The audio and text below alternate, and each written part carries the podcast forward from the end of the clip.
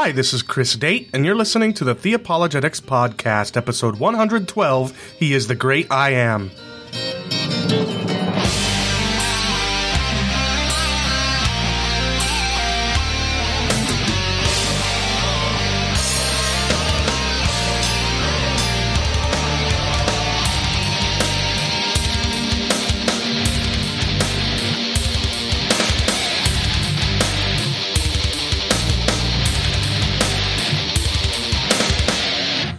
Thank you for joining me again. Welcome back. I know it's been a while. I've had a lot going on. Uh, I recently had my fourth, uh, my fourth son. His name is Miles, and uh, both he and his mother are doing very well. And uh, I recently, well, several weeks ago, a couple of months ago, something like that, had a live in person moderated debate with Dr. Phil Fernandes on the topic of hell. Uh, and that went very well. And you can find it in HD on YouTube at youtube.com slash rethinking hell. Uh, I'd love to n- know what you think of that debate. I thought that. Um, I thought that it went really well. I thought I did. I thought I did well, but most importantly, uh, we were respectful and kind and loving and friendly. And uh, several people commented that that was something that really touched and inspired them. Uh, you know, Dr. James White and his friend Dr. Michael Brown. Uh, you know, they, they both disagreed passionately on soteriology. Uh, the former being a reformed, you know, Calvinist like me, the latter being Arminian. Uh, but what they, but their debate, their recent debate over Calvinism was really a model for how two Christians, two brothers, can passionately disagree with one another, but in respect and in charity. And we tried, Dr. Fernandes and I tried to model the same kind of mutual uh, respect in our debate, and I think that we succeeded in that. Uh, do check it out and let me know what you think. And actually, I'll explain as I introduce my uh, interview guest. Uh, this that debate with Dr. Fernandes was the impetus both for the previous episode of the Theopologetics podcast with Dr. Chris Tilling, as well as for this one and the and the guest that joins me today. Uh, I will um, leave it at that and, and uh, play the next promo in uh, my promo rotation, which is for Matt Slick's Carm Radio. There is a God. You are not Him. Welcome to Faith and Reason, the apologetics, Christian-based apologetics show, where we answer difficult questions about Christianity. We expose the errors of such things as atheism, Roman Catholicism, evolution, Mormonism, Jehovah's Witnesses, uh, Christian Science, New Age, Islam, and various other religious and secular systems. Why? Because Jesus alone is the way, the truth, and life. And if you don't receive Him as your Savior, you're lost and you're in trouble on the day of judgment. I know that I need to create a uh, more up to date promo since in the beginning of that he calls it Faith and Reason, which he had to change uh, quite a while ago to Carm Radio. So hopefully uh, I can create a new promo. In the meantime, uh, the Christian Apologetics and Research Ministry, carm. carm.org, um, is a really good ministry, and I encourage you to check out the resources that they make available. Uh, Carm Radio is something that Matt Slick uh, does live every single day, Monday through Friday, from from four to five Pacific time uh, on KSPD in Boise, Idaho, which is AM 790. Uh, you can also subscribe to the podcast by going to carm.org and clicking on radio, and, and you'll find a podcast link there. And actually, my guest today, um, as you'll uh, learn, is has joined the Carm team. Um, so without further ado, we'll just jump right into the interview, and you'll get to learn about him.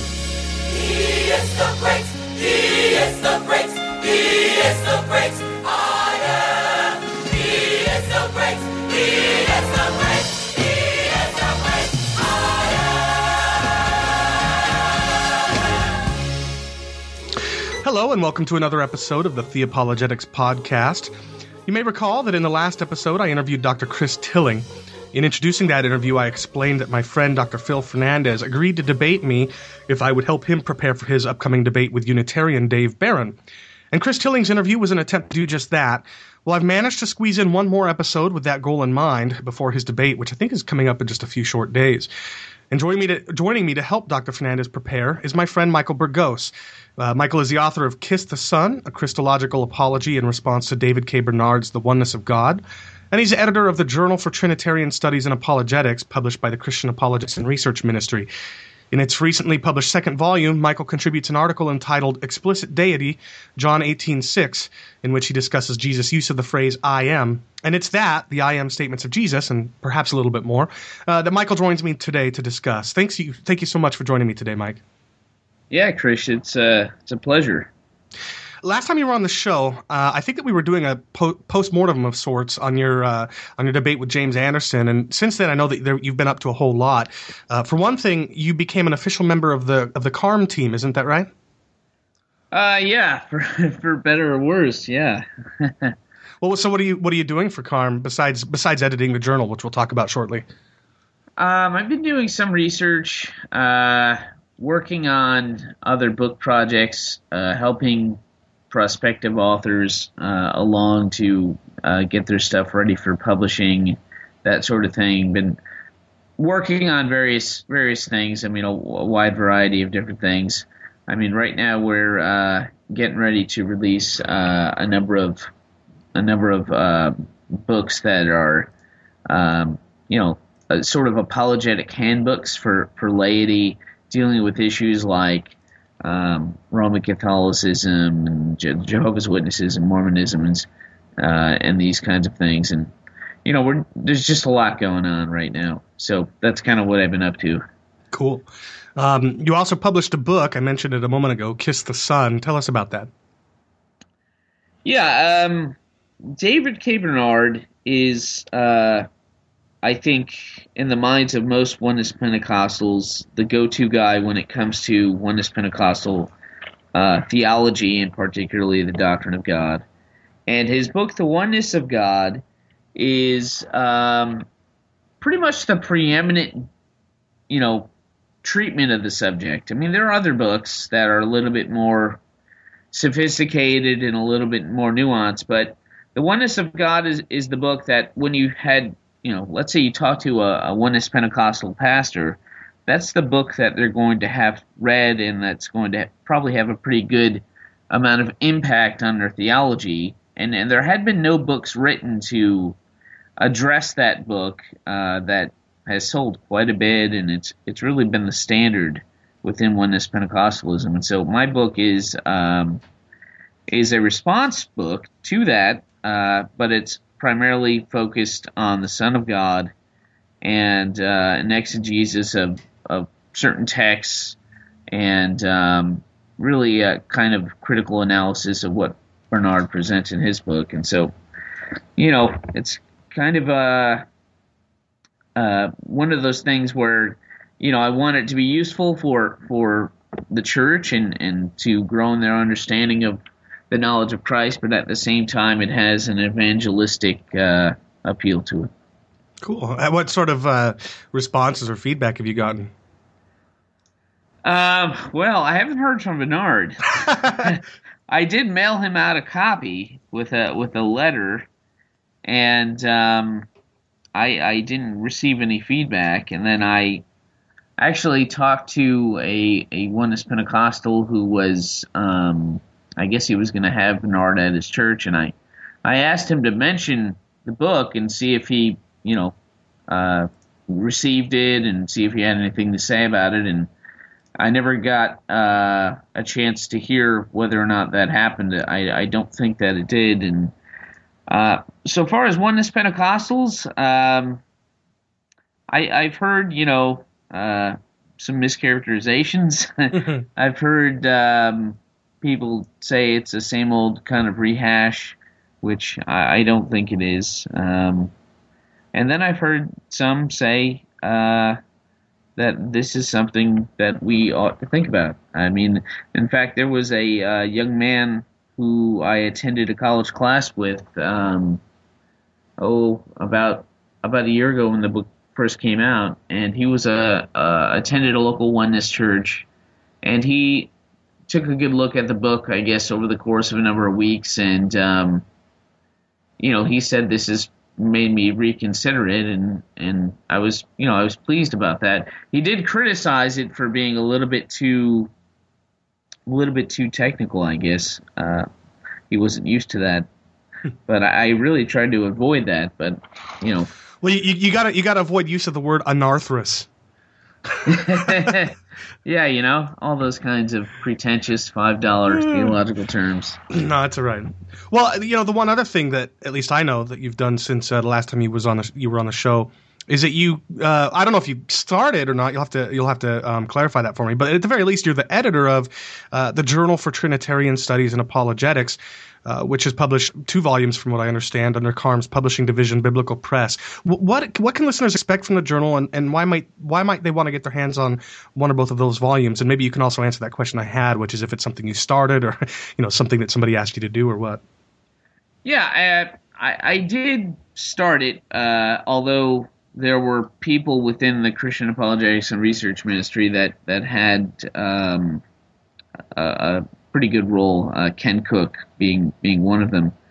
Um, basically, the the journal, uh, the vision was for it um, to make sort of a grassroots journal where um, people of all kinds would be able to contribute freely, um, and that um, articles uh, dealing primarily, although not restricted to, the doctrine of God uh, would be published and uh, would be made available to uh, people at a low price point so that um, information that, that's really excellent could be disseminated.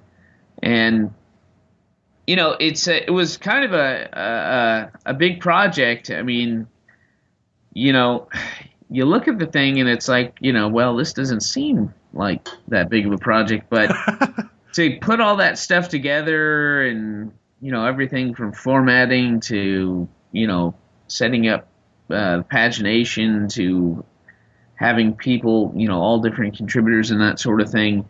Um, it's a lot of work, and and you know the first uh, the first edition was kind of a a learning experience. I think we really upped the game on the second edition, and um, we've gotten some great articles with some great contributors. We've got uh, in this latest issue we have um, a contribution by Dr. Douglas Groothuis, uh, who just recently uh, came out with a uh, book on Christian apologetics that's actually pretty pretty outstanding. We have an article in there by David Wood, uh, who's uh, really an expert expert on on Islam. Right.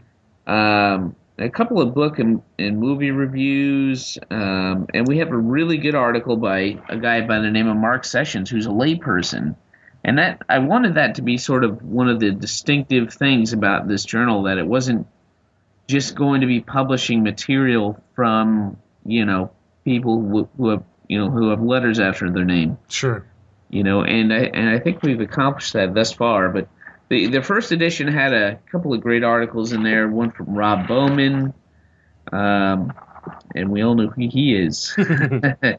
Uh, one of my favorite people. Yeah, and uh, Dr. Edward Dalcour and, and a whole bunch of other stuff. So while the pagination and the continuity of footnotes and all that stuff may not be as good as uh, the ETS journal, I think it is useful. I think it's uh, a nice piece, and and I think and I know for a fact that people have benefited from it, as as many have told me.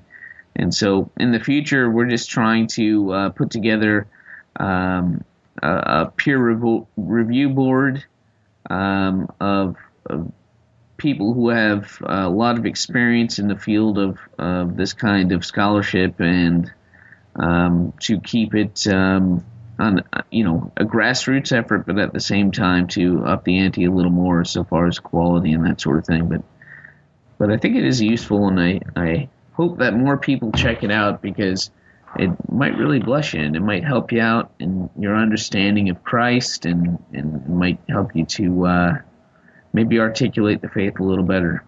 Yeah. Well, you know, at the end of the interview, I'm, I'm going to be sure to ask you how our listeners can find those resources, including the journal, uh, and I'll include links in the show notes. Um, as I mentioned when I introduced you, your article in that second volume of JTSA focuses on the I am statement made by Jesus in John 18:6. May- Maybe we could get this ball rolling by uh, by having you read that verse in its context for us, and then sort of summarize some of the various contentions that are made about it. Yeah, sure. Um, let me just uh, turn to it here. If you can believe it, I'm going to be reading from a paper Bible. Whoa! yeah, I know. Who does that Um, anymore? Yeah, really. Um, Boy, it's been a while. This thing still smells new.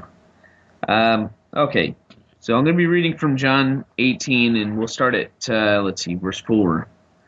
Uh, it says, Then Jesus, knowing all that would happen to him, came forward and said to them, Whom do you seek? And of course, this is talking about the, the arresting party. And they answered him, Jesus of Nazareth. And Jesus said to them, I am he. Judas, who had betrayed him, was standing with them when Jesus said to them, I am he. Uh, when they when Jesus said to them, I am he, they drew back and fell to the ground. So he asked them again, Whom do you seek? And they said, Jesus of Nazareth. And Jesus answered, I told you that I am. And that is uh, from the ESV. Right.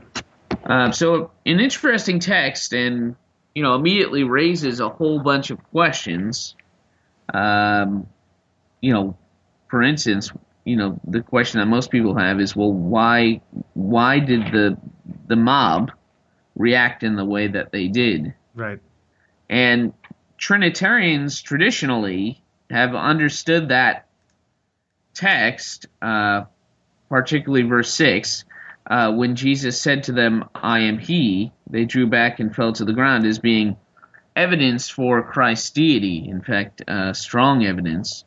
Whereas Unitarians, people like David Barron, um, Greg Stafford, these kinds of folks, um, have come up with some alternate explanations for the response of the mob and uh, really don't see the same kinds of things that uh, Trinitarians have historically pointed to uh, in regards to the text. Uh, so, I mean, maybe we could kind of use this as a foil to look at some of the background of the ego statements throughout Scripture. That'd probably be a good way of looking at it. Well, well, before we get that get to that though, you know, you read from the ESV, which, as you know, uh, includes the word he and and doesn't uh, instead of italicizing he, it inc- it includes a footnote, and uh, you know, and and the reason why. The footnote is there, or in other translations, the reason why the word "he" is in italics is because uh, the pronoun isn't in the Greek. I'm curious, as a, before we get into some of the background, like you like you suggested, as a standalone phrase, I am or ego ego eimi. is it is it grammatically correct in the original Greek or uh, just the ego eimi, or really should there if it were to be grammatically correct should there be a pronoun after it? Well, within this particular context, I think it's perfectly fine to include the pronoun because I think it's probably implied. Um, you know, because I think the the antecedent is, you know, whom are you looking for? Well, they're obviously looking for Jesus of Nazareth. In fact, it says within the Greek text, Jesus the Nazarene, uh, which is kind of interesting. But but I, I, I think it's legitimate to include the pronoun. Um, I don't think that can be said about uh, John eight fifty eight and maybe some other texts because I don't think you have an implied uh, predicate. But Um, but but are there, are there other examples of in which the phrase ego eimi, eimi is used by other people than Jesus where where the pronoun is implied and isn't included in the Greek? I, I genuinely don't know, and that's why I'm curious. Oh yeah, yeah, yeah, absolutely. There is. Okay. Uh, I couldn't point to you uh, right now an example of that, but yeah, it, it, it does happen, and it's not terribly uncommon. Um, but when you're reading the Gospel of John, and even uh, some of the synoptic Gospels in, in particular places, um, it becomes pretty evident pretty quick that there's something going on within the text um, that when you add uh, what we think is implied in the text, um, it may take away uh, some of the brunt. Hmm. Whereas somebody in the first century reading, um, you know, a handwritten copy of the biblical text wouldn't wouldn't have that issue. I mean, it's more of a problem with English than it would be with Greek, and so stylists who are translating and, and stylizing the ESV for you know English readers uh, are obliged to put in the pronoun, and, and I think it probably reads better. But I I think that um, that something's you know, lost. Yeah, well, yeah, I mean maybe it is, maybe it's not. I mean, I don't know. I, I I'm fine with it, but um, you know, I, I like the fact that the ESV and, and other translations will italicize or put a footnote or, or something. I mean, I, I wish there were more footnotes in Bibles, to be, to be frank with you. No, I agree. Um, Well, let, let's dive into some of the background. And the, in the first the first text that stands out in my mind anyway is uh, is Exodus three fourteen. You know, our listeners might recall that uh, when God appeared to Moses in the burning bush, He told Moses, "I am who I am," or "I am that I am." And I've often heard that Unitarians claim that the "I am" statements of Jesus, such as in John eighteen six, doesn't exactly match to say the Septuagint's translation of Exodus three fourteen. Is that is that true? Oh yeah, well the the Unitarians, um, you know, they they call our our sort of connecting, or or at least attempting to connect Jesus' use of of ego eimi with um, passages like Exodus three fourteen is as uh, strange or unsubstantiated or bizarre. I mean, I've read a host of Unitarian books and articles and things where they they try to make these kinds of accusations. Exodus 3:14 is a really interesting passage. Uh, I'll be the first to say that I'm uh, not trained in, in biblical Hebrew, so I'm relying on third-party sources. Um, but uh, the text there, uh, you have Moses asking God. Um, he says, "If I come to the people of Israel and say to them." The God of your fathers has sent me to you, and they ask me, What is his name? What shall I then say? And of course, God answers Moses, I am who I am. And some Unitarian writers have said, Well, you know what? This actually isn't the best rendering of the Hebrew text. Um, I know Barron in his uh, book, he says that, you know, it would be better translated, I will be that I will be. And, you know, I, I don't know whether or not that would be the case. I mean, it seems to me that most English translations render it I am who I am, but it could be that it might be rendered better otherwise. But see, the real the real thing at play here is not so much what the Hebrew text says, but you know, and, and there may be divergence there from what the, the translations have uh, for that passage, but really what is important is what the translators of the Septuagint Right. rendered as God's answer. And the, what they did there is they, they rendered that phrase, um, ego eimi haon, um, which, you know, again, a lot of these Unitarians will say, well, that's probably not the best rendering, but this is the Bible of the writers of the New Testament. This is, you know, a, a text that is constantly uh, being quoted in the New Testament, particularly in the Gospel of John. Um, we can look at places like John 12 and see that quite obviously John's relying heavily upon the, the Septuagint, and um, and so we, we would say that uh, the Septuagint takes a prominent place within the mind of John as he's writing his Gospel. I, let me interrupt for a second. I'm curious. You know, when Jesus is in the synagogue and he reads uh, reads from the reads from the scroll, um, is he quoting the Septuagint or or is he or is he not? I'm just. Do you happen to know? Uh, yeah, I, I, I did look into that at one time. Uh, I don't believe that he is. Okay, I was just. Um, you, I mean, there are some people who would argue, well, you know, maybe he's giving a loose paraphrase, maybe he's not, uh, or it may depend on what version of the Septuagint he was reading from at the time. Uh, there are all those kinds of speculations, but I don't think that Jesus ever quoted from the Septuagint, at least so far as I can tell from from the New Testament.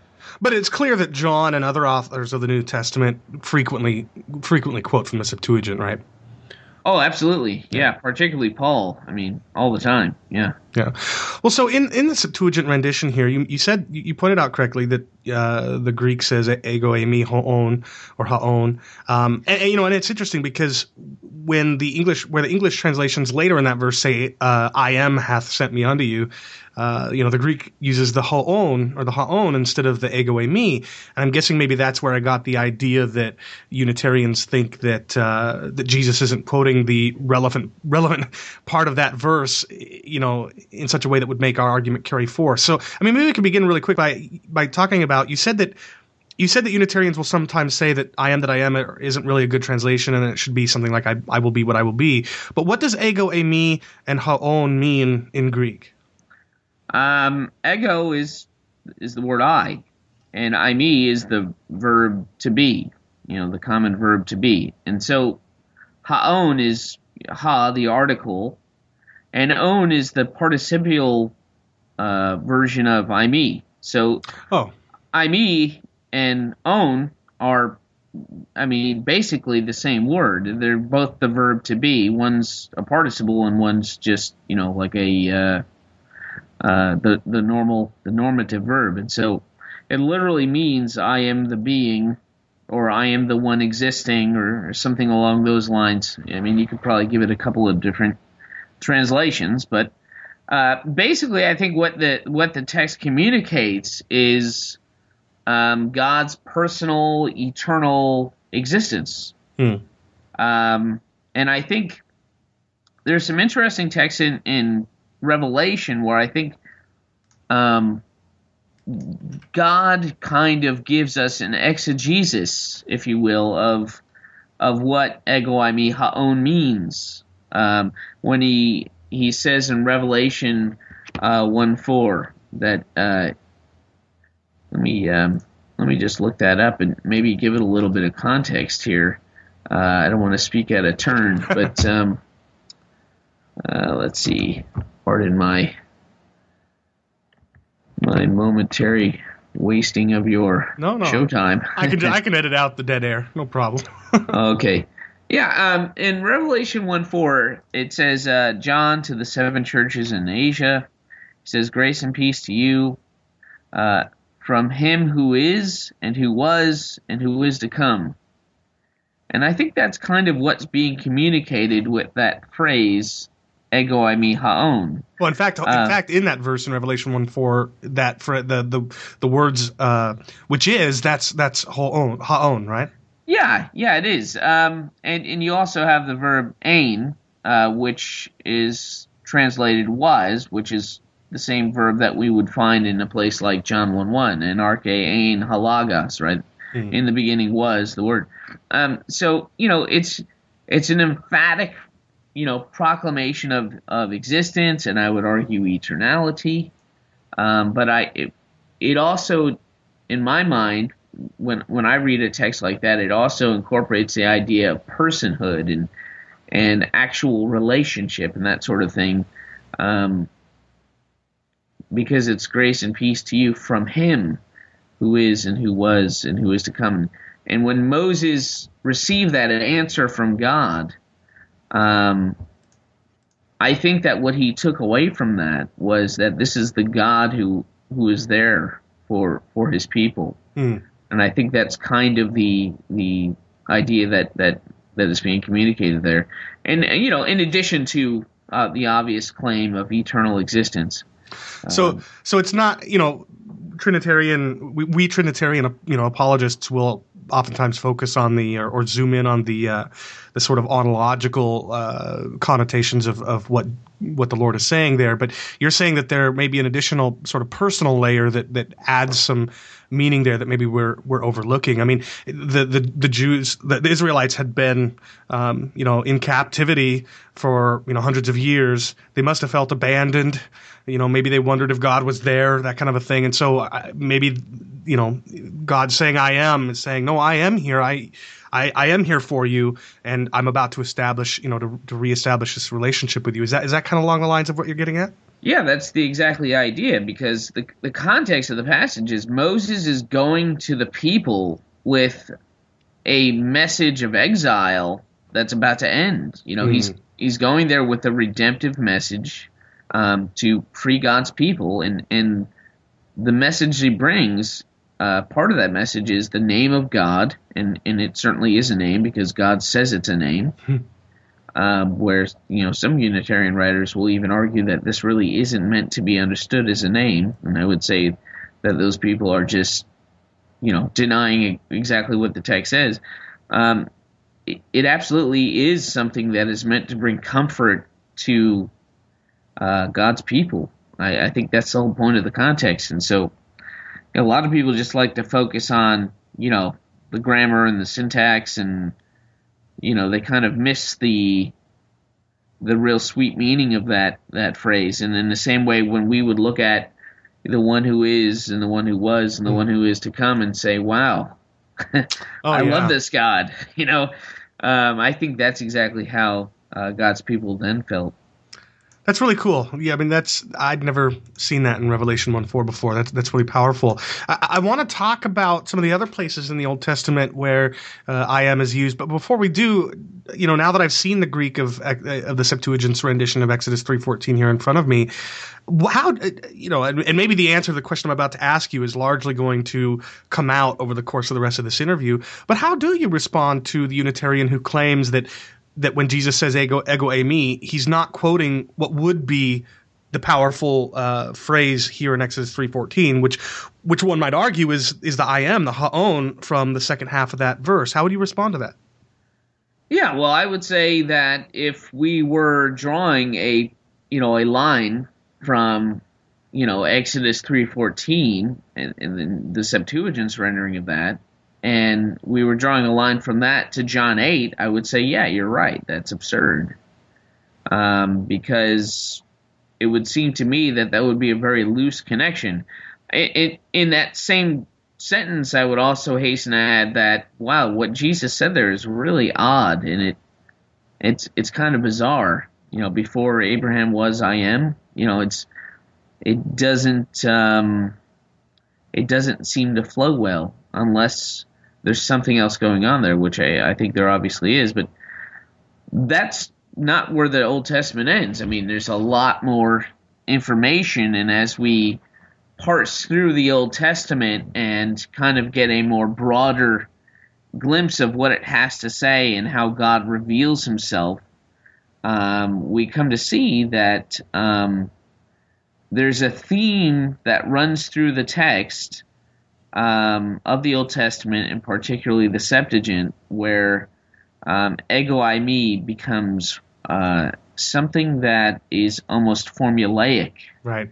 in its utilization by God, and it's really quite interesting. And, and I don't know, I, I kind of feel like I'm treading on sacred ground when when I think about this because it's just so unusual, you know. May- Maybe we should take our shoes off. You know. Yeah, you know, oh, Uh, maybe.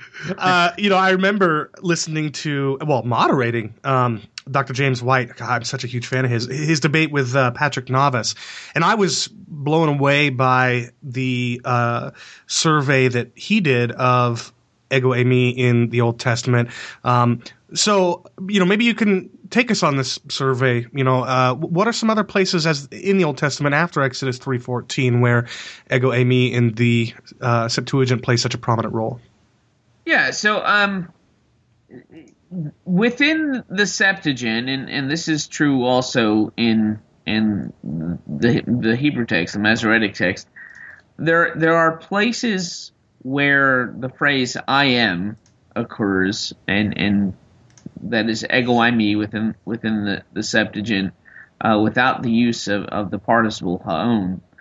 Um, where it occurs and it's kind of a um, peculiar in that the way that it's rendered uh, makes it kind of awkward. Hmm. A good example of this is a really important text, Deuteronomy 32 39.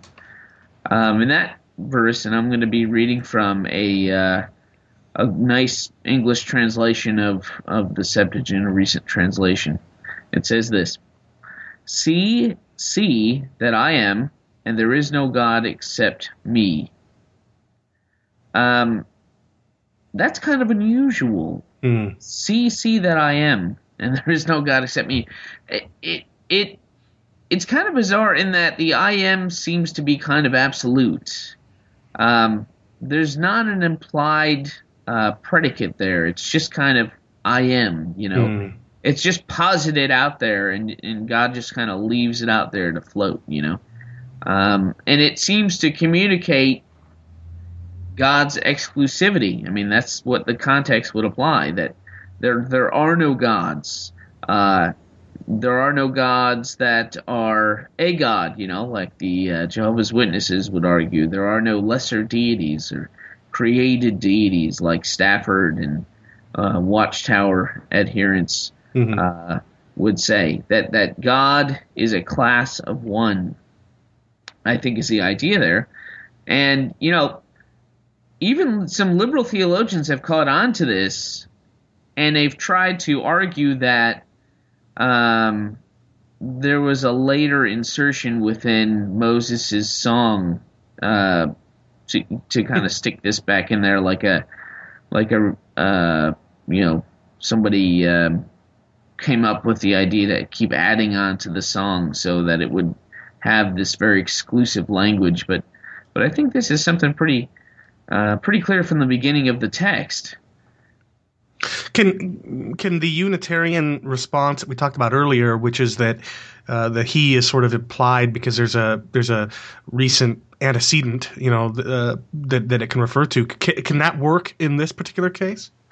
I don't think it can. I think it's an absolute uh, utilization of ego eimi, um, and I and I think what makes that clear is the context. I I don't see an implied predicate, and even if even if you you could come up with that, there are there are enough texts that we're going to get to where where that's also the case.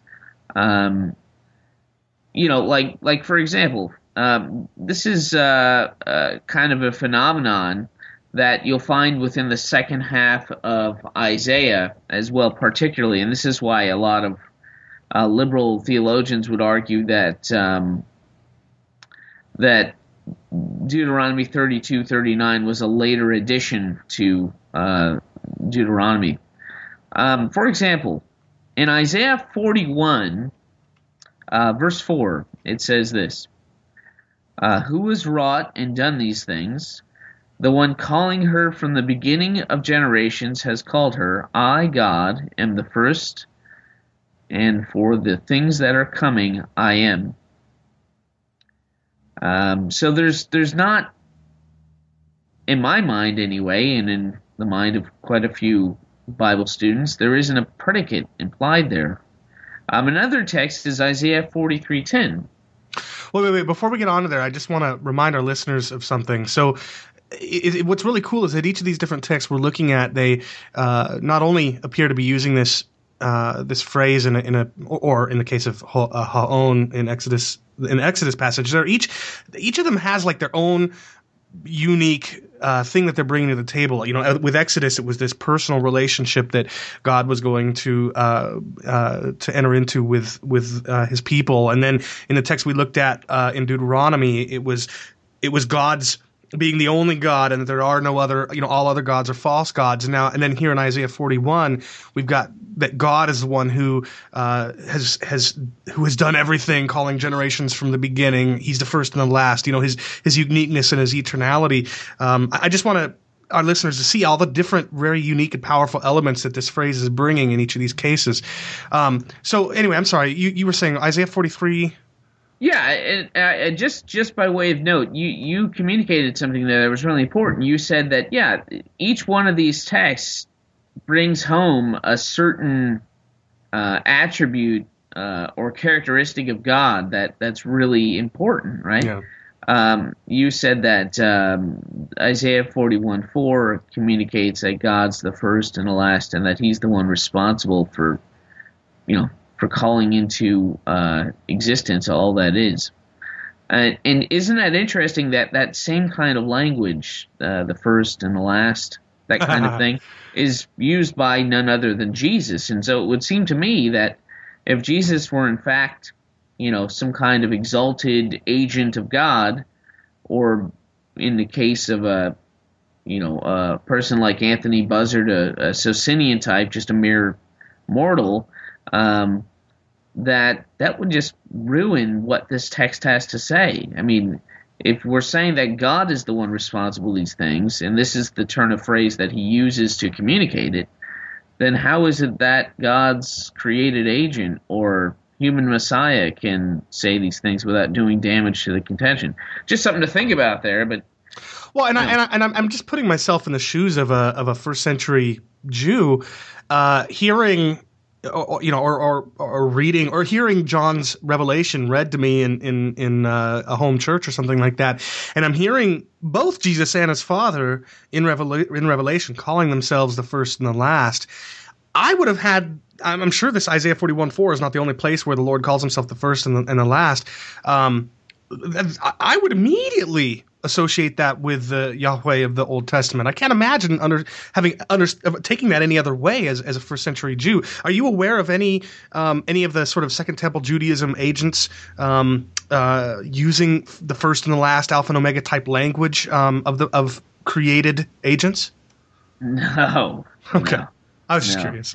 No, I mean, you know, sometimes they can come up with some kind of parallel with maybe one thing here or one thing there, but when we look at the scope of what Jesus claimed for himself and the things that are claimed um, for him by by his followers, Paul and the like, um, you can't put those things together and say this is this is a finite creature. yeah, yeah, it just doesn't work. I mean, keep in mind this this is this one is not only called the author of life, but he's called the Alpha and Omega. yeah. And I would uh, dare a Unitarian to try to argue their way out of that. Yeah. Um, and and I've seen the the really kind of pitiful uh, attempts that have been made. Um, but this is the one that is called the Lord of Glory, or, or you know, glorious Lord. This is the one that's uh, called God uh, by Thomas, and and Right. in that really, you know, uh, I know it's a proof text, but I, I still find it completely powerful and, and very touching um, within that context. And this is the one that you know is is given these exalted titles where Psalm 102 is applied to him and he's called Lord within that kind of context in the first chapter of Hebrews. It seems to me like when it comes to this kind of thing and the argument of agency, it it seems to me like Unitarians are making a big giant case for special pleading.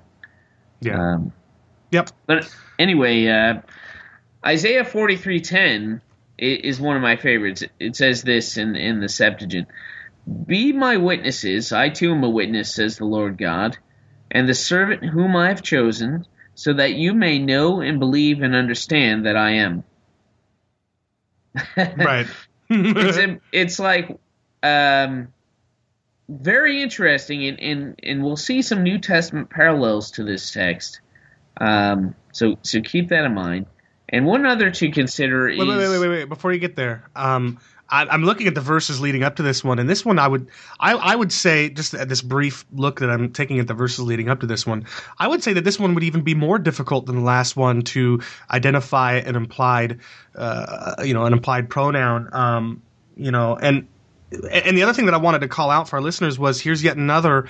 Uh, uh, an added layer, uh, added meaning to this I am phrase that would bring to the first century Jew's mind what it is that Jesus is saying when he calls himself ego eimi. I mean, here God is saying, before me there was no God form, neither shall there be, shall there be after me. And yes, of course, we know that there are places in the Old Testament where people are called, you know, so-called gods, you know, in, in some sense or another. Um, but clearly here, he's talking about there being no ultimate God, no no divine God, no um, no true deity other than himself. And you know, and here's this phrase "ego eimi" that that stands out so peculiarly, as you pointed out from from the text. And so I just wanted to keep our listeners tracking with this. Yeah, I mean, just reading through Isaiah 43, I, I think it's so definitive, and it, it it it takes out of the realm of possibility so many different things that not not only Unitarians and, and their contentions, but but also Mormons and Mhm. and a host of other you know liberal uh, uh, theories, you know, about how uh, there was an evolution to monotheism uh, within Judaism, where you know initially you had this like monolatrous system where they believed in you know a host of deities, and Yahweh was the supreme deity. And then eventually, by the time you get to the Second Temple period, they theorize that you know now they're hard and fast monotheists. Um, you know, because they, they call God like the, the most high God. And so this would seem to imply to a lot of liberals and to a lot of Unitarians that there are actual other deities. That's silly. Uh, but when you read the, you know, the the text, it also calls God the living God, which, if we were to carry the same logic, would mean that the other gods are not living. Yeah. Uh, so you had another text to take us to. uh, yeah, Isaiah six uh, forty six uh, verses three and four. Uh, it says, "Hear me, O house of Jacob, and everyone who is left of Israel. You are being carried from the womb and trained from the time you were a child until your old age. I am, and until you grow old, I am." And so here we have yet again an, another kind of characterization of God using that same uh, phrase, I am. And, and this is, um, I think, the, the idea that, that God is our shepherd. He is the one uh, who is always with uh, the remnant, his people. And um, I, I think a very powerful text. Yeah, he uh, the the King James um, says, "I will deliver you."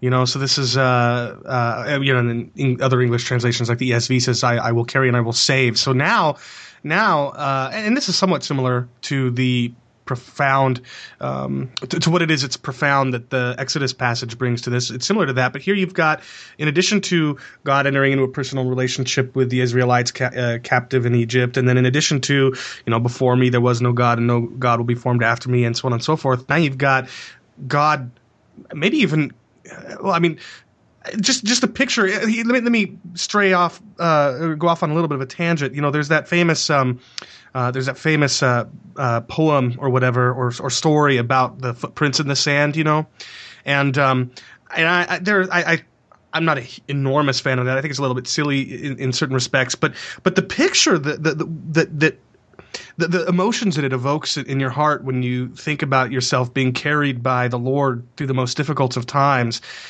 um, is really it's really profound and really powerful. And here God is is doing that. I'm going to carry you. I'm going to deliver you and save you. So it's just it, it's incredibly uh, powerful. You know Uh, it's I mean? funny because I I actually uh, a number of months ago I actually thought that same thing. I thought of that cliched poem, Mhm. uh, and uh, the last time I read it was um, I had found a, a framed version of that thing, you know, with the picture of some sand with some footprints in it. Um, at a yard sale, and I was looking at that thing and saying, you know, uh, it's you know, it's, it's uh, sentimental and kind of, you know, mushy but um, interesting. And then uh, reading this text uh, and taking a hard look at it, um, I also felt the same way and thought the same exact thing. And I think that's exactly the connotation we're to take from it. Right. Um, that, and it, and it's, I quite honestly the same kinds of things that are communicated to Jesus and his people within um, the old uh, the the New Testament. Yeah, I know. I, I know the. I know ego eimi doesn't appear in the uh, in the um, passage I'm about to refer to, but you know, you, you mentioned how it's the same kind of this. This is the kind of picture that's painted of uh, of our Lord in the New Testament as well, and and it. You know, one of the things, and I know, I know that that uh, Unitarians are going to have their responses to this, but uh, or not. Um, uh, ones who don't believe that Jesus is God anyway. Uh, when Jesus says that there's no greater example of love than than you know giving your life for one's friends, that that's always struck me as the reason I bring that up is just because of the uh, the, the loving Savior uh, that this passage in Isaiah uh, brings to our mind. But but that's another one that always strikes me. Are are you saying that Jesus was is capable of a greater act of love than uh, than God? Um, I've I've never heard what I think is a good response to that passage. Do you know what I mean?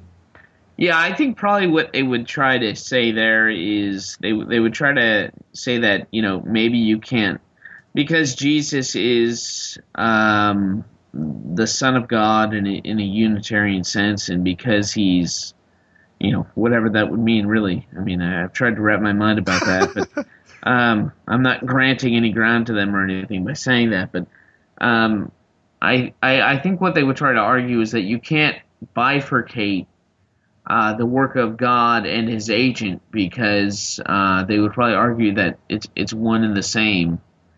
But in reality, is it because Jesus is the one doing it? Right. so it seems to me to be an, again another case of special pleading. Yeah, I mean, I can understand, uh, and and this is it's, this is undeniable. There, there is clearly uh, many cases in um, uh, in Second Temple Judaism texts, and and maybe even the Old Testament as well, in which agents are representatives of their uh, of the one who sent them, and, and and so they you know there's certain um, language that can be attributed to them that is uh, really belongs to the one who sent the agent. But but the idea that God could be um, th- th- that you could say that God committed the greatest act of love by sending his agent to die for his friends. Yeah. That that strikes strikes me as absurd. Yeah, it's um, I I wrote a piece one time called "The Absurdity of Unitarianism," and, and what I tried to to bring home in that was um, the fact that within the Unitarian paradigm, uh, you have a God who really is kind of unknowable because he's mediated himself completely through his own creation. Hmm. And so, there, even in his supposed great salvation, you you you don't actually get to Jehovah. You Yeah. you you get his human agent, who is a creature. And how good does something finite reflect the infinite? Yeah. Well, it doesn't reflect it well at all. I mean, it's like uh, you know, it's like lead reflecting gold. I mean, it's it's it's just terrible, and I think that's the big giant problem with Unitarianism. Be, and I and I think this is exactly what Athanasius um, hammered on time and time again with with the Arian controversy is that the Arians believed in an unknowable God. Hmm. And unfortunately, I don't think our Unitarian friends have spent enough time dealing with the theology of their position.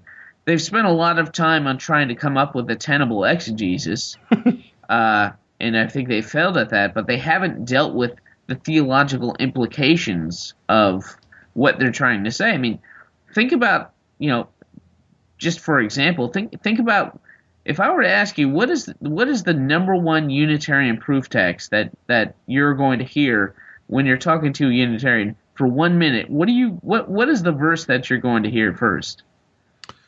Uh, well, the one that comes to my mind is my, it maybe not be the one that, that you're hoping I'll answer, but it's the one where Jesus says, "I need to return to the Father because He's greater than I am." Okay, yeah, well, I, I guess I guess so. I I am it, most of the time I would I in my estimation and in my experience it's it's John seventeen three where Jesus calls the Father the only true God. Oh, right, right, right. Yeah, of course. And when I talk to Unitarians, and, and I have uh, many, many times over many, many years, um, they are so quick to to go to that and to make use of that text. Uh, and and we've seen it so many places. I mean, think about um, the debate between uh, Dr. James White, of whom I am also uh, eternally grateful to, and uh, and Greg Stafford, um, who is a really sophisticated and articulate uh, um, Unitarian of the Arian variety. Um, and, and in that debate, Stafford spent a lot of capital on driving home John seventeen three, Hmm. um, saying, you know, who who is this one that's being called the only true God? And obviously, the answer to that is the Father. But Yep. they don't really believe that, and Stafford doesn't really believe that because if we're going to say that the Father is the only true God, number one, we're going to be affirming orthodoxy because that's how the Nicene Creed begins. Um, we believe in one Almighty God, the Father, uh, the Father Almighty. Um, but if you're going to say that God is Father, then you're going to be affirming Trinitarian orthodoxy because that's exactly what we, we believe. Right. Um, if you if you say God is Father and eternally so, and and that is His nature, that is His identity, then by virtue of that, He must have a Son. Um, it seems pretty obvious to me, and it certainly was to Athanasius in the early church. Yeah, and you know the other thing is, yeah, I totally agree with what you're saying. Uh, the, the thing that Dr. White often says that I've always gotten a kick out of, and, and that I've really come to appreciate is, you know, in order to in order to deny that Jesus could speak this way of his Father, you would you would basically have to deny the the, the simply the possibility that God could become a man, because what would a man if god became a man what do you what what would he be expected to be? Would be would he be expected to be an atheist? You know of course a man that god becomes is going to call god the one true god. Of course. Do you know what i mean? Yeah, yeah, I, I, I, I would agree. I, I probably wouldn't take that same tack with it because uh, if if a Unitarian is arguing, and and this would probably be good for for your listeners to to keep this in mind because this is probably something they're going to come in contact with if they do talk to a Jehovah's Witness or someone who would affirm some kind of Unitarianism. If we're going to say that, look, uh, the only true God is the Father, um, I, I'm completely and utterly in agreement with that. I'm not a tritheist. Right. I, I don't believe the Father is a separate God from the Son. I, I think that when we affirm the deity of the Father, we're simultaneously affirming the deity of the Son. They're they're one and the same God. Yeah They're not the same person, right but they're the same God. In the same way, um, when we affirm the deity of the Father and we say that God is Father, and that's the revelation of Jesus Christ. I mean, that's what He has time and time again told us that God is Father. When we pray, we pray to our Father. Uh, he is the one sent by the Father, the one sealed by the Father, and so forth. When Christ has spent so much time communicating that truth, the, the Unitarian either has to say, well, God is Father in that He's the Creator. They, they can say that. which i- which is to be fair one of the major ways in which he's called the father in the old testament is, is by virtue of being the creator right Yeah, well, there's that general utilization, but but the way in which Father is used in the New Testament right is relational. Uh, it's it doesn't really have much to do with the fact that God's creator. Uh, that's why Jesus calls him my Father and Yeah. your Father, uh, uh, my God and your God. You know, um, I think Jesus what what he's driving home there is that there's a relational um, context to to that term now, where there wasn't one um, explicitly laid out in the Old Testament. Uh, there was only one in relation, you know, cre- the creator creation uh, sort of distinction. Um, but it, but if we're going to say that that God's fatherhood is derived from Him being the creator, then we've just made God dependent on creation to be who He is. yeah Um, or if we're going to say that, well, God is God and that his fatherhood is predicated on creation, but he wasn't father prior to creation, then we're denying John 17.3. And that's why I say Unitarians really don't believe John 17.3. Um, they only pay lip service to it because they think it mitigates our position, but because we're not tritheists, it, it really is kind of a straw man yeah it is sorry to put you on that. Uh, sorry to sorry to take you so far off track so early no, on. no, no, no. You know, I'm, I'm glad because if all we covered were the I am statements in this, then then it would be limited in its um in how it helps out Dr. Fernandes. But I'm glad that we're touching upon all these related uh, things that um that I think will help him out. Were there any other Old Testament uses of ego eimi that you wanted to discuss before we move on to the New Testament? Yeah, um, there's there's some interesting things within the Septuagint that that bear touching upon. Um, we got to remember, of course, the Septuagint is by its nature a translation. Uh, it's an ancient translation of, of the Hebrew text. Uh, tradition says that it's um, you know was done by uh, 70 Jewish scholars. I, I, don't think there's any merit to that, but but it is a translation, and insofar that it's a translation, uh, the translators uh, took certain liberties with the text that kind of kind of divulge their understanding of things. Hmm.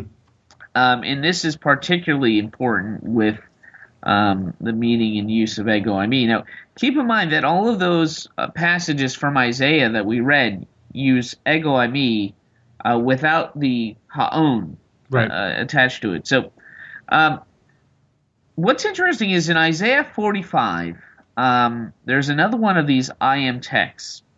Um, Isaiah 45, 18. Uh, it- within the Hebrew text, it's, it says, I am the Lord and there is no other, right? Uh, and when it says I am the Lord, we understand that, that within the, the Hebrew text, uh, the Lord there is the, the tetragrammaton, right? But there's, but, and I, I, if you don't mind me taking a stab at where it is that you're going with this, uh, I'm looking at the Septuagint Greek and I don't see kurios or anything after ego eimi. Is that what you're getting at?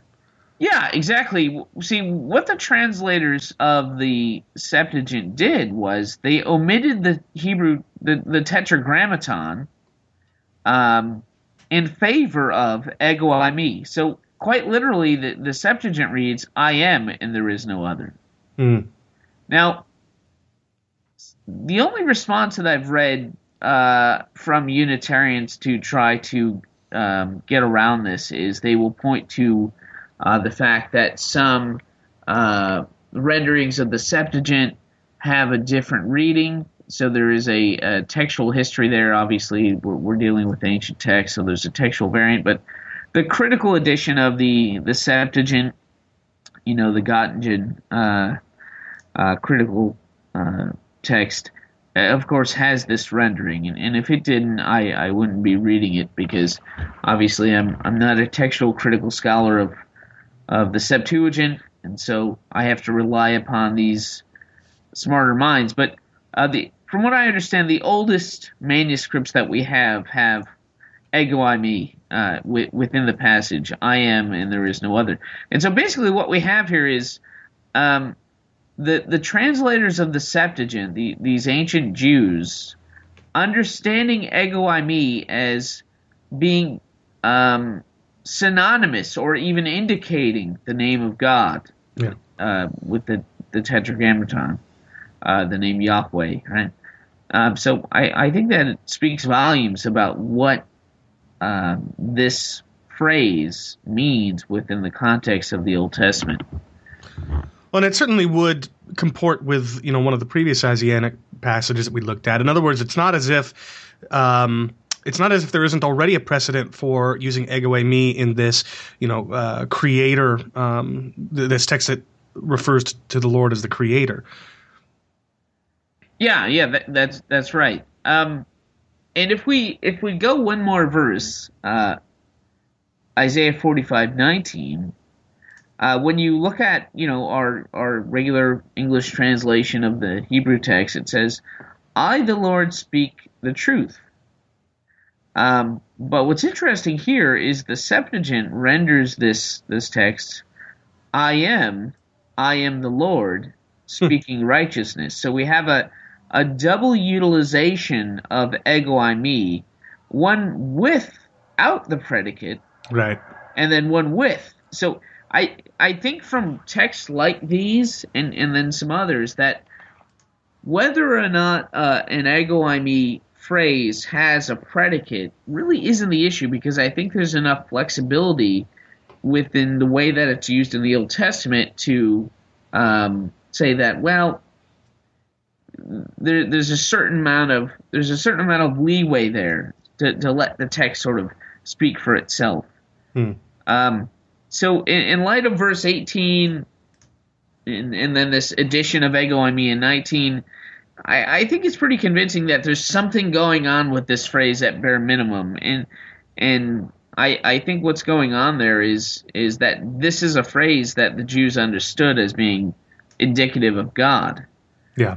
Um, another couple of texts that uh, I'll briefly mention here.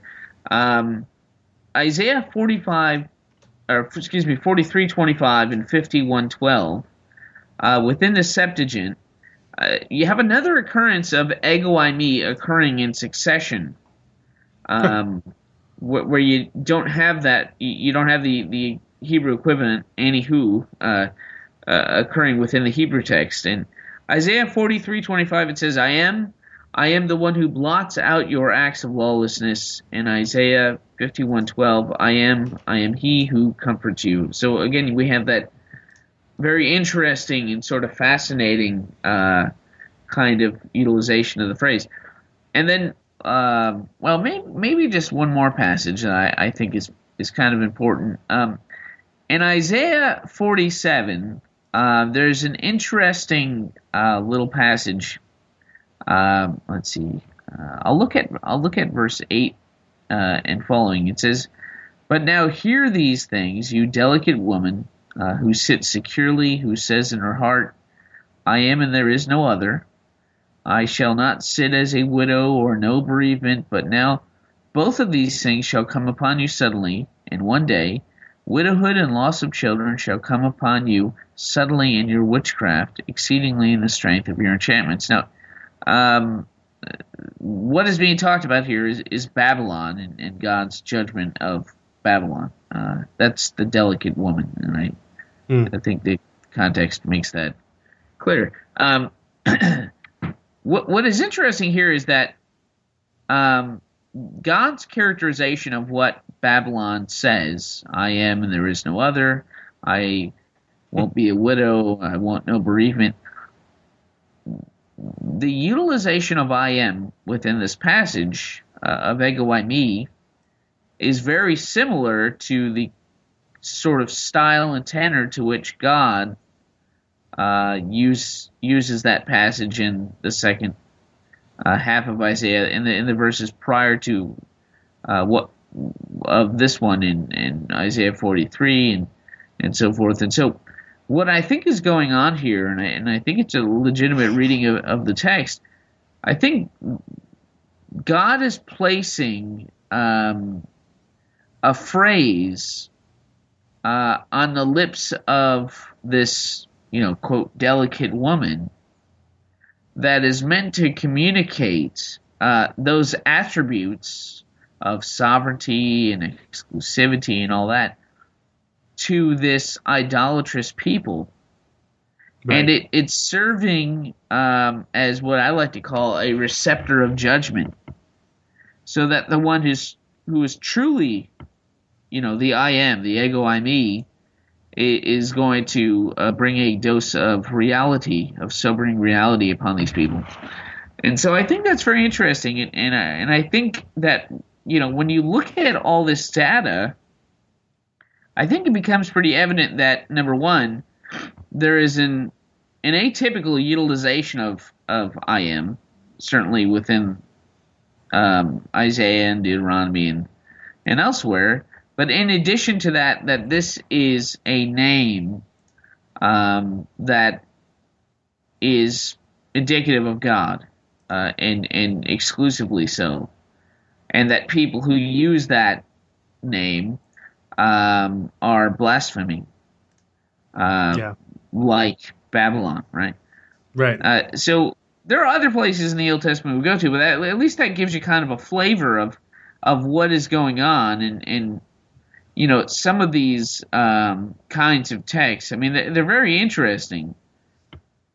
Uh, but then we're you know moving towards the New Testament. Go ahead.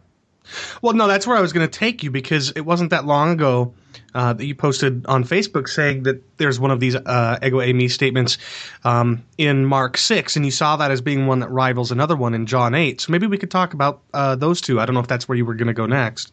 Yeah, I mean, um, boy, I, I I've read some books about this where um, some people I really respect were reticent to, um, you know, say that these ego eimi statements in in in Mark are uh, legitimately the kind of statements that we find in the Gospel of John. Hmm.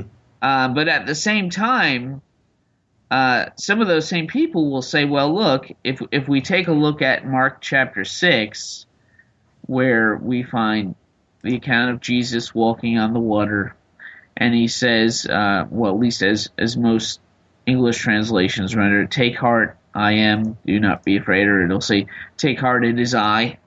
Uh, do not be afraid." Um, that same account is obviously paralleled in John, in in John chapter six, and some will some will be inconsistent and say, well, yeah, okay, maybe we could see that in John 6, but we can't see see it in Mark. It's almost like people are scared to um, to go there in the synoptic gospels. And I kind of felt the same way for, for a while, but I, I I spent a little time in Mark over the past month and I came away with a really um, profound appreciation for what is going on in Mark 6. And if we say that Mark has, you know, a chronological priority, then, then I think this makes us all the more, uh, all the more profound on a, on a number of levels, on levels regarding the historical Jesus and and and forward from that. I think it's just very interesting.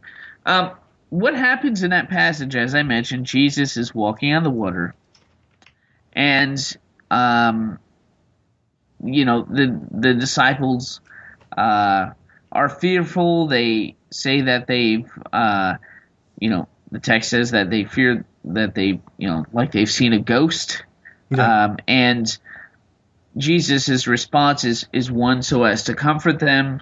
You know, take heart. It is I. Don't but don't be afraid. Um, and in that we have an ego eimi statement. Now, people like F. F. Bruce, um, someone who I I greatly respect. Uh, I mean, gosh, um, he says of the parallel in John, and this is a, a quote. He says there are places within this gospel that that of course being the gospel of John, where the words ego eimi have the nature of divine designation. But here they simply mean it is I. And so you know, when I when I hear something like that from someone of the aptitude and giftings of F. F. Bruce, you know, I'm putting that and, and weighing these things in a balance. Right. Uh, and he's not the only one. I mean, there are many, many others that um, that have said something very similar. But w- when I look at um, Mark six, not only do I see an ego eimi statement, um, but I uh, there's some little details within the text that kind of kind of bring it home. Probably the most obvious, and I, so I guess it's not a detail. Is Jesus is walking on the water here. yeah. That should, we shouldn't ignore that. Yeah, um, you know, we get we get used to these texts because we're constantly thinking about them and reading them and you know going over them, and we're we're probably more thinking along the lines of what did that look like? you know, Right. uh, w- was he like bouncing on the water, or was it like a firmament, or what? You know, um, but yeah, he's walking on the water, uh, which you know, there's a text in Job um, that says in in Job uh, nine, it says that the the Lord Yahweh is the one who tramples the waves of the sea, Hmm. which I think is an interesting text that maybe has a little bit of an import here. So there's sort of a divine identity thing going on there where Jesus is, you might say, walking where God walks. Uh, That's uh that's Job nine eight for for our listeners, by the way. Yeah, and and so so that's first and foremost that that's what's going on. Jesus is walking where Scripture says Yahweh walks, and there's somewhat of a throwaway verse in Mark six, uh, verse forty eight. I I've read this text dozens of times, and it was only until recently that I noticed it and caught my eye. Mark six forty eight notes that Jesus meant to pass them by. That is, the disciples who were in the boat. Now, this is interesting. Why would Jesus mean to pass them by, or why would at least Mark include that in there? I mean, what I, I I've tried to consider this, like, what would be his motivation in including this detail? And I've I've read some people on this, and, and I think this bears a lot of weight. Um, oftentimes within the Old Testament, there are places in which uh, God will pass by use, using that kind of language, uh, His people, to make Himself known uh, as uh, a savior or a comforter. Right? We can think of, you know, Moses at the bush and you know, God hides Moses within the cleft of the rock and he passes by Moses.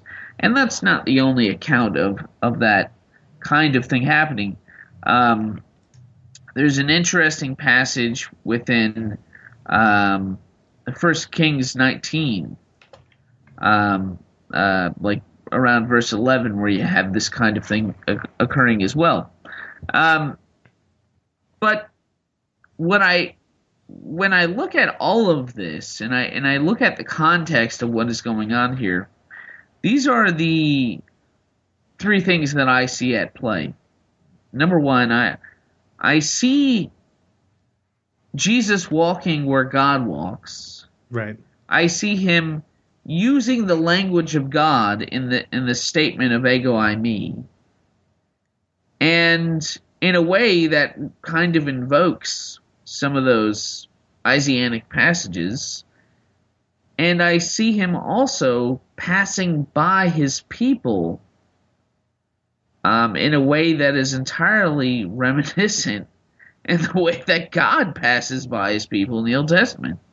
Yeah. And so, you know, if we were to sort of atomize the text and just look at this ego eimi statement outside of its context, we might not be so inclined to to say, yeah, this this is one of those, you know, profoundly important ego eimi statements. But upon closer examination, I, I'm convinced that it is, because this is a characterization of the one who passes by his people, having sovereign command of nature, making him known by the phrase "I am," and he's purposefully invoking the revelations of God in the Old Testament by doing that. It's not as though Jesus was ignorant of the Old Testament. Sure. And so I I like what what uh, John Edwards in his great commentary on Mark, uh, the uh, pillar commentary on Mark, he says this quote Jesus and his walking on water to his disciples is a revelation of the glory he shares with the Father and the compassion that he extends to his followers. It is a divine epiphany in answer to their earlier bafflement when he calmed the storm, and they replied, Who is this? Who is this man? You know? Yeah. Uh, very interesting stuff, and I, I think also very compelling. Yeah, it's, it's it's hard it's hard to um, dismiss all of this as coincidence. You know, I mean, foot the footnote in the ESV for that strange little phrase there, or not the footnote, but the uh, cross reference is uh, is Luke 20, 24, 28, where uh, they're drawing near to the village to which they were going, and then Jesus acted as if he were going farther um, which but, but well, and, somebody might try to say, look, it's it's just saying he was going to go further than them. You know, he meant to go further farther than them, but you know, not only does the is the Greek different, if if if I'm any good at Greek, um, but uh, but it's it's entirely conceivable that it's there's multiple layers here that he is not just going past them, but that you know, but that it's supposed to invoke alongside this him walking on the water and him calling himself ego eimi. Uh, I mean, like I said, it's hard to dismiss uh, all of these different factors as, as mere coincidence. Um, so yeah, that's really that's really fascinating. And um, you know, as you and I talked about on Facebook on on this on that thread. Um, you know, I'm I'm, st- I'm, still wondering about that uh, that uh, phantasm thing there, and, and you know maybe we'll talk about that. Oh yeah, time. the phantasma. Yeah, that's that's yeah. interesting. It's interesting. Yeah. Well, I don't want to open up another can of worms, but um, but no, this is this is really tremendous. I think you're right. This very well could rival uh, that other one, but but maybe we can go to that other one in, in John eight. Can can we talk about that one? Oh yeah, yeah. Um, let's see here. Uh, John chapter eight. Well, you know what? It, let me just mention this in passing. um, there is one other statement in Mark that I, I think is just worth mentioning. Um, in Mark fourteen sixty two, uh, within that context, you have, of course, Jesus. Uh, you know, in the in the uh, the kangaroo court sort of trial, uh, the trial by night there that was going on, and you have the the high priest with his false witnesses sort of um, there, and and the high priest, you know, asked Jesus, uh, "Are you the Christ, the Son of the the Blessed One?" And this is Jesus' response, which has always kind of puzzled me before I, I looked into this. Uh, he says this I am, and you will see the Son of Man seated at the right hand of power, coming with the clouds of heaven. Right. Now, you, you as a Orthodox preterist are well aware of this kind of judgment language in regards to the coming on the clouds.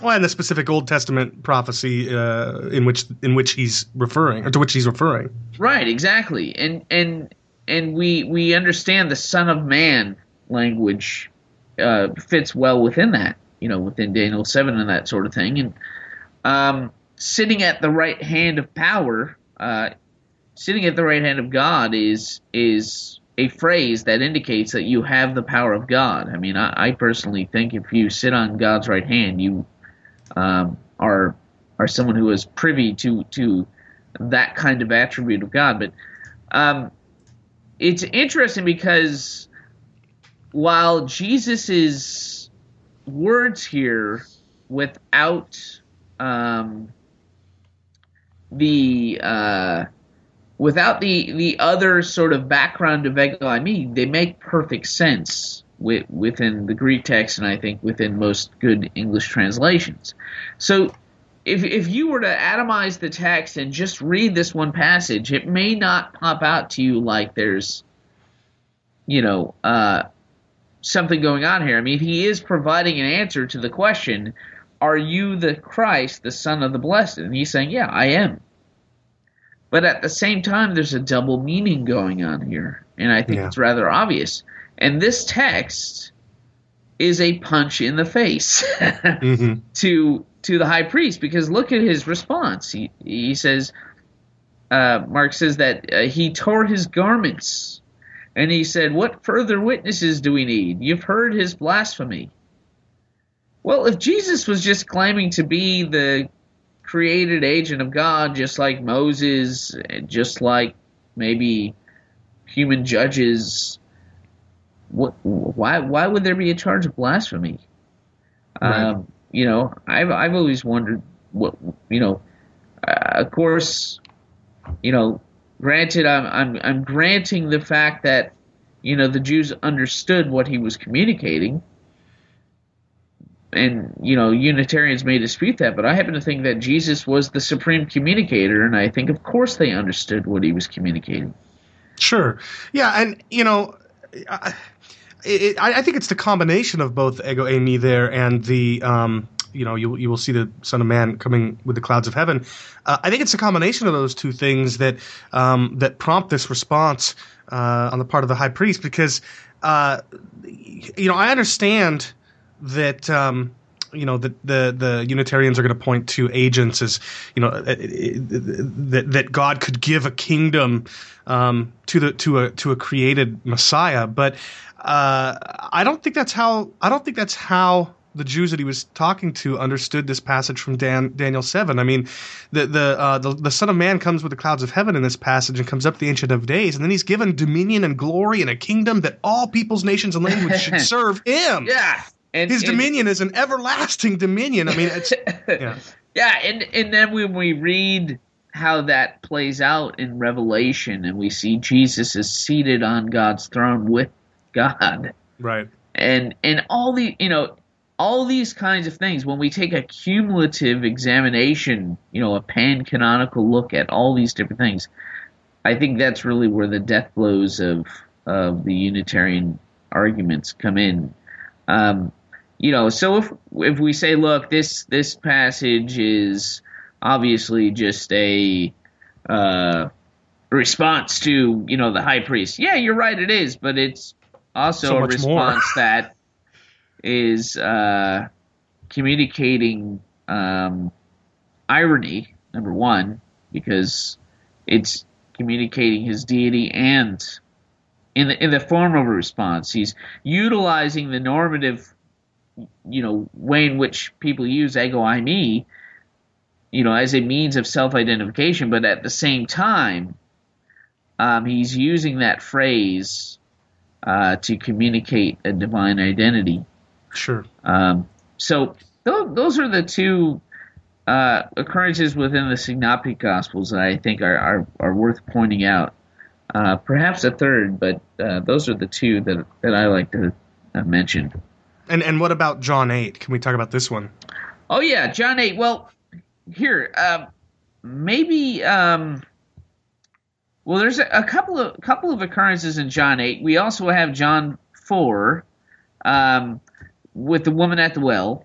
You know, I who speak to you am he. That that one, and um, we we find a, a parallel with that in Isaiah fifty two six. And if we were to compare the Greek, we would see that it's very very similar. Uh, Mhm.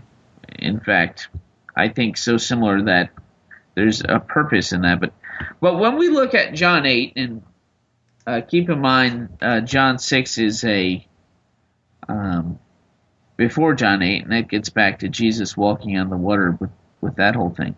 Right. Um, John eight twenty four um, is really interesting. It says, uh, "I told you that you would die in your sins, for unless you believe that I am, or I am He, rather, uh, you would die in your sins." Now, um, I, I, when I hear about this text and and kind of consider it and picture Christ saying this, um, just just taking just kind of separating the the background of me from this, um, it would seem to be that Jesus is basically saying that I'm the arbiter of your eternal destination. right. You know, so so just that alone, and I think we're sometimes when we're making arguments to Unitarians, we kind of forget the obvious. But that being that being a given, um, unless you believe that I am, uh, you will die in your sins. Um, is very very interesting, particularly in light of Isaiah forty three ten, which is a, a text that we talked about, which says something similar. It says, "I have chosen so that you may know and believe and understand that I am." It's not an exact parallel by any measure, but this is the kind of language that we found in Isaiah, which is the same kind of language and the same, certainly the same kind of connotation that we see in John in a number of places, Yeah. um, where Jesus is taking the verbiage of of you know God in, in Isaiah and in Deuteronomy and uh, applying it to himself. Another one is is John thirteen nineteen, and I, I won't skip over John eight fifty eight, but John thirteen nineteen I think is very similar to John eight twenty four, um, because it it provides again another nearly identical parallel to Isaiah forty three ten. John thirteen nineteen says this. I am telling you this now before it takes place, that when it does uh, take place, that you may believe that I am. And again, Isaiah 43:10 says, "Be my witnesses. I too am a witness," says the Lord God, "and the servant whom I have chosen, so that you may know and believe and understand that I am." Now, if if we were to look at, you know, if we were to take a comparison of Isaiah 43:10 and John 13:19, all the key terms are there. Mm. I I think the the parallel here I think is absolutely obvious. And um, you know, if I can uh, maybe plug James White's book, uh, The Forgotten Trinity, which of course I would recommend. Um, he points this out very clearly where I think he actually takes a transliteration of the of the Greek there and lines it up so you can see it with your own eyes. Mm. Um, you know, the these hina clauses. Uh, I'm just looking at it here. It, it seems quite remarkable to me, and it seems like an intended parallel. And I don't think that's a stretch. Uh, but yeah, John eight fifty eight. You know, that's the biggie, right? Right. Um, I tell you, uh, before Abraham was, I am. And uh, I, obviously, an ego eimi statement that's that's absolute, you know, with, without the the predicate. Um, you know, so much has been written about this. Sure. Uh, so much ink has been uh, spilt over this one. You know, nobody seems to want to deal with the reaction of of the Jews. Right. Um, which you know, I mean, I I just read a book on hermeneutics and interpretation and um, methodology and this sort of thing. And you know, one of the things that kept driving home ad nauseum was context and you know, so often we're like, yeah, well, look at this thing. I mean, obviously, look at the context, and, and you don't see a lot of Unitarian literature dealing with the fact that the Jews picked up stones to throw at him, which is the prescribed penalty for blasphemy. Right. Um, you know, we I mean- could. Oh, go ahead. Well, I mean, I was just going to say, I, the only the only possible thing I could think of uh, in order to get out of it would be to try to say that the reaction was to something else that he had said prior to that, and and if you know, I mean, for, because he says uh, you've not known him, uh, I know him. If I were uh, if I were to say that I do not know him, I would be a liar like you, but, but I do know him and I keep his word. Um, you know, some of this, I could see some of that language offending them, and and maybe in somewhere in there, I might be able to pull out something that might prompt them uh, to want to throw stones at him for blasphemy. But the thing is, is uh, that would they would have had that reaction before they interjected and asked the question they did, which is, or, or which is, you're not yet 50 years old and you've seen Abraham. In other words, I don't see any other, other possible explanation than that their response was specifically to him affirming that uh, that he was before Abraham, that I am before Abraham. Do you know what I mean? Oh yeah, yeah, I, I I know exactly what you mean, and and what makes I I think this even more compelling is uh, the way in which John words uh, verse fifty nine there, uh, because it says, um, therefore, uh, or Right, or right. so they picked up stones to throw at him, right? Uh, so the the um, the the the conjunction there, uh, I think, communicates the idea of what happened subsequent to what Jesus said, or upon the base basis of what Jesus said. I I think that's the obvious connotation to to um, to the to the the Greek text, and so. Um, when Yeah, we, I mean, just in, in other words, just so our listeners are tracking. In other words, the the word uh, I don't I don't know if you pronounce it oun there uh, that's translated then. It's not simply uh, a temporal thing. It's not just saying next. You know, they took up stones to cast at him. It's saying therefore, because of what he had just said, they took up stones to cast at him. That's what you're saying, right? Yeah, that's precisely right. I mean, it's it's slight. It's you know, it's it's nuanced. You know, it's not you know m- maybe not the exact equivalent of therefore, but the connotation is there. I mean, look at look look at Leviticus 24 uh, verse 16. I'll, I'll read it for you. It says, "Whoever blasphemes the name of the Lord shall surely put to death. All the congregation shall stone him." The sojourner as well as the native, when he blasphemes the name, shall he be put to death.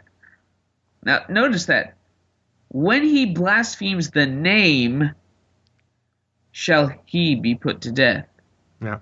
Um, in, in our understanding, uh, Jesus is using the divine name here. He's using a, a phrase that communicates God, that communicates um, the, the same phrase that the translators of the Septuagint understood as being synonymous with, with God. So it, it, seems to me that you have to make a few leaps and jumps um, to to kind of get out of that. And I know, you know, there are all kinds of crazy, admittedly odd Unitarian arguments that I've I've I've I've read them all, and nothing really explains the context of the passage. As I mean, when you look at it from the perspective of all that we've looked at thus far, I think it's pretty obvious what's going on here. Yeah, and and let me just make something clear. Um, I know that you said that the conjunction there is is uh, as meaning something like therefore is is subtle. I'm not convinced that that's the case. I mean, it's translated therefore in the King James version over 250 times. Um, Thayer, which admittedly is a little bit outdated, um, start it, it starts out with saying that this this this conjunction is one that indicates that something follows another necessarily. You know, um, I, I'm I, I think that I think that it's maybe less subtle than one might think. That that this really ought that this really is communicating that this is the reason. What he said is the reason why they picked up stones to throw at him. Yes, it. Well, I will say this: there are ways in which John could have said it so as to make it Even clearer. Uh, explicit. Hmm, okay. Uh, but I but I think the uh, the inferential conjunction I, I I think that it is is par- particularly in, in John's gospel and in the writings of Paul. Um, I think it's uh, just sort of a natural way of of speaking to communicate um, something subsequent to something else. You know, it's just a logical way of understanding the text, and I think it's meant to be under, understood in that way.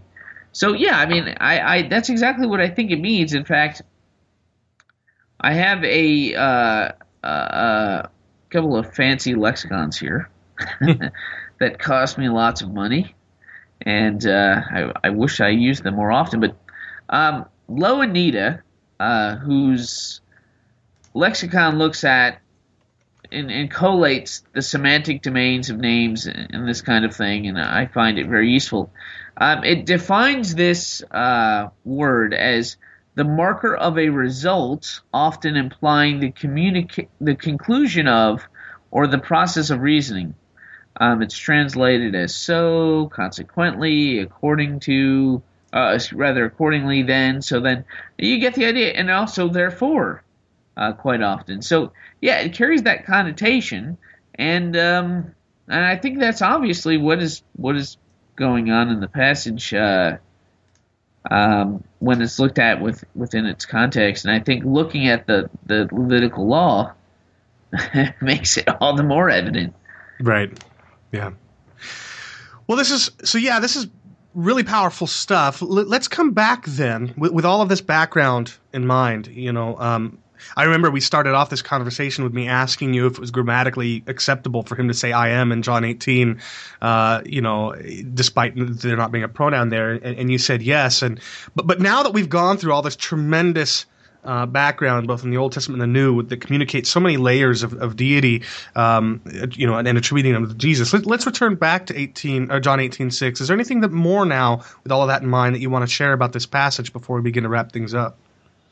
Yeah, um, in just in just looking at John eighteen six, um, keeping in mind all that stuff, and and if you just pay a real close attention to what's going on there, um, the fact that you not only had, uh, you know, the temple officers, but you also had a uh, contingent of Roman soldiers that they were equipped not just with torches, but also lanterns, that they were uh, carrying a multiplicity of, of weapons. I mean, this was a, a trained uh, group of individuals looking after a Jewish peasant who was known to have a couple of, you know, fishermen hanging around with him. um, you know, it was a, it was an armed posse to to use the anachronistic language there. Uh, so, yeah, so they go out into the woods and, and they get a hold of, of Jesus, and of course, John says uh, that when Jesus said to this group, "I am," they drew back and fell to the ground.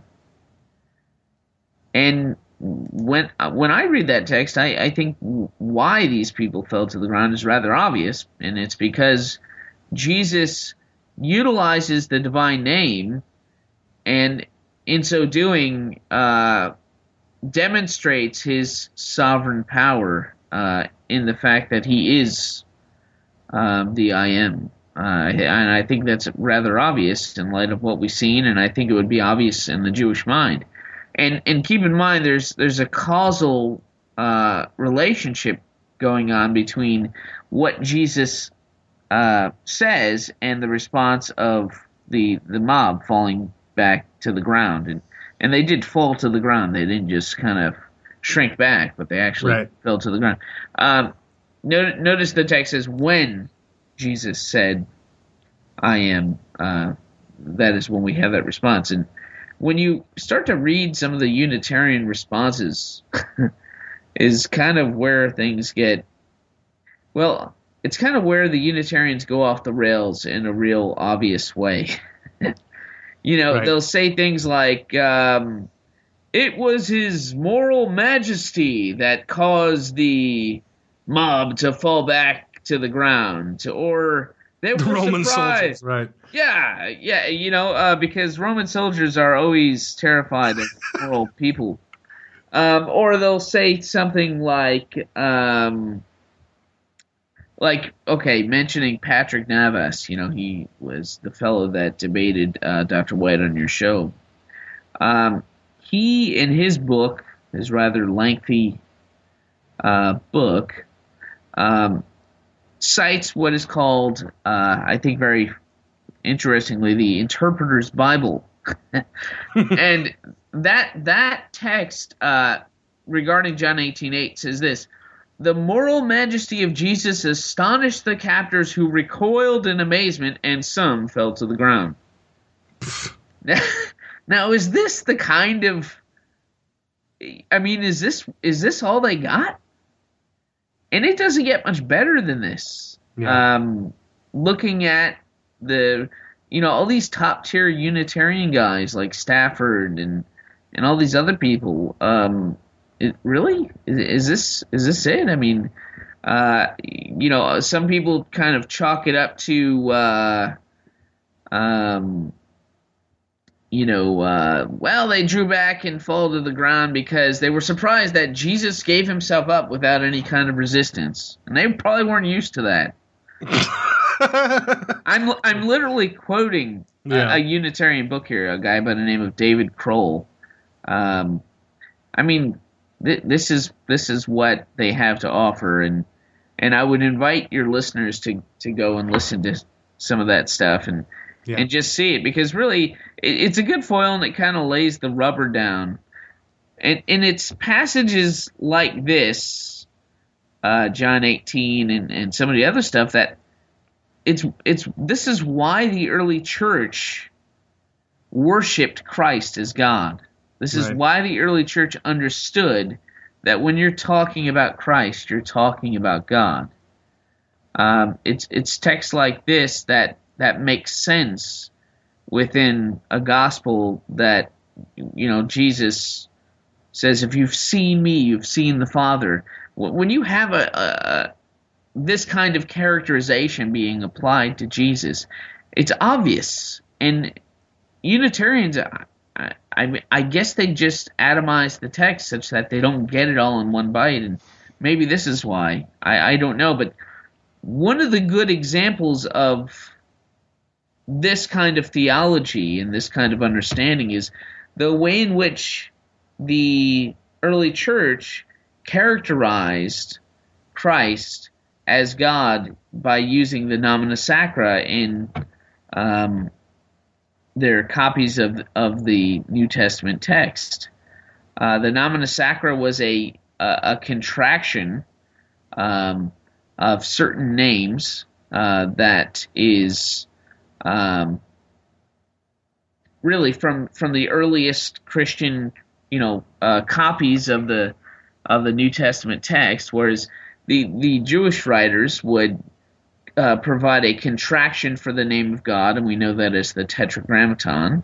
And similarly, Christian writers, when they would copy uh, New Testament books or the New Testament, would do the same, whereas they would contract the words Lord, Kyrios, or Jesus, Jesus, or Christos, Christ, and God, and Pneuma, Spirit. You know, they would contract these and it, and it was almost immediate that they started doing this. I mean, I don't have any hard and fast evidence that said that you know the the, the autographs had these kinds of uh, nomina sacra on them, but it the evidence seems to point in that direction. And these kinds of texts are why. Right. Uh, They, did, they, did, they didn't pull this out of their hat. yeah, exactly. And the historical evidence is there. You know, um, it, it it just is overwhelming. And you know, I was just reading uh, this Unitarian the other day, and he was trying to say that the um, the Creed of Nicaea was originally, understood in its correct original context, was a Unitarian creed. Yeah. uh, this philosopher guy that that runs a blog, and and when I heard him say that, um, I, I actually I, I prayed for the man, and, and I and I, I I just felt overwhelmed by you know, Jesus talks about blindness, spiritual blindness, and spiritual deadness. yeah. And yeah, it's funny that the desperate interpretations, but at the same time, uh, this is a tragic thing, and it, It seems is. like these people on the internet are.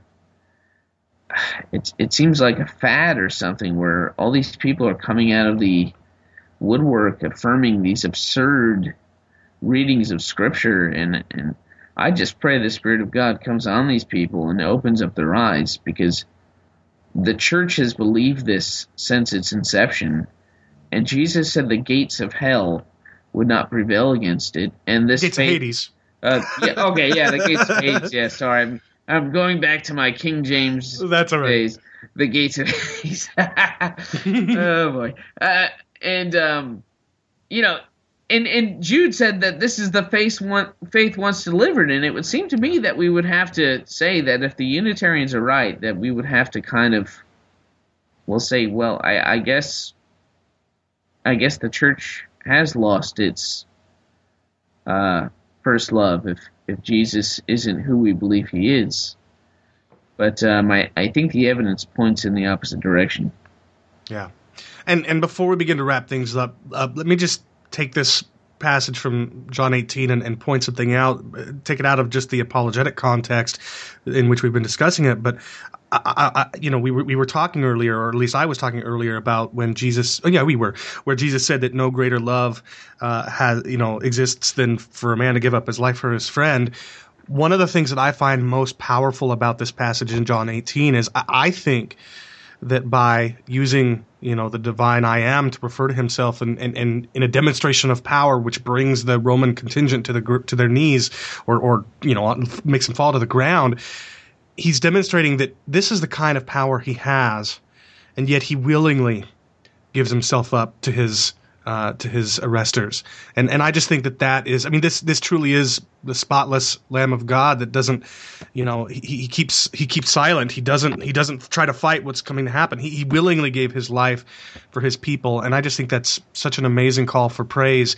And you know that's that that kind of God is a God that Unitarianism, or at least Arianism and Socinianism, doesn't have, and I think that's as you point as you, the word to, to use the word that you used. I think that's incredibly tragic. So uh, I just wanted to give our listeners cause to, for praise and for awe at the God who would who can force people to their knees, but also willingly gives himself into their hands uh, to bear the punishment that we deserved in our place. Um, Yeah, you're exactly right. And and the, the most amazing the most amazing verse in John 18 isn't verse 6. It's it's verse 4. Because it says then Jesus knowing all that would happen to Mhm. him came forward and said to them, "Whom do you seek?" He knew. He knew the, the the grim reality of what he was going to experience, and yet he still came forward. Yeah, it's pretty amazing. Um, let, us begin to th- wrap things up. Um, do you have any sort of concluding summary advice for Dr. Fernandes for his upcoming debate with Dave Barron in light of everything we've talked about? Maybe anything else that you might want to pass on to him? Because this may very well be the last help that we're able to give him. His debate is in a week from when we're recording this, so it'll be less than that by the time he hears it. So, just any any any concluding advice you might have for Dr. Phil before his debate? Yeah. Well, hmm. I would say pray. Not because I I don't think uh, he's capable of, of giving an answer, but because I I think that um, we we need to rely upon the, the work of the Spirit here um, to take off scales and to raise dead men. Um, and then I would also say that uh, I think that the most persuasive and and the most potent uh, arguments are are not the precise exegetical arguments where we really break down the text and and get down to the nuts and bolts grammar and syntax to you know kind of go it that way although that certainly has its value.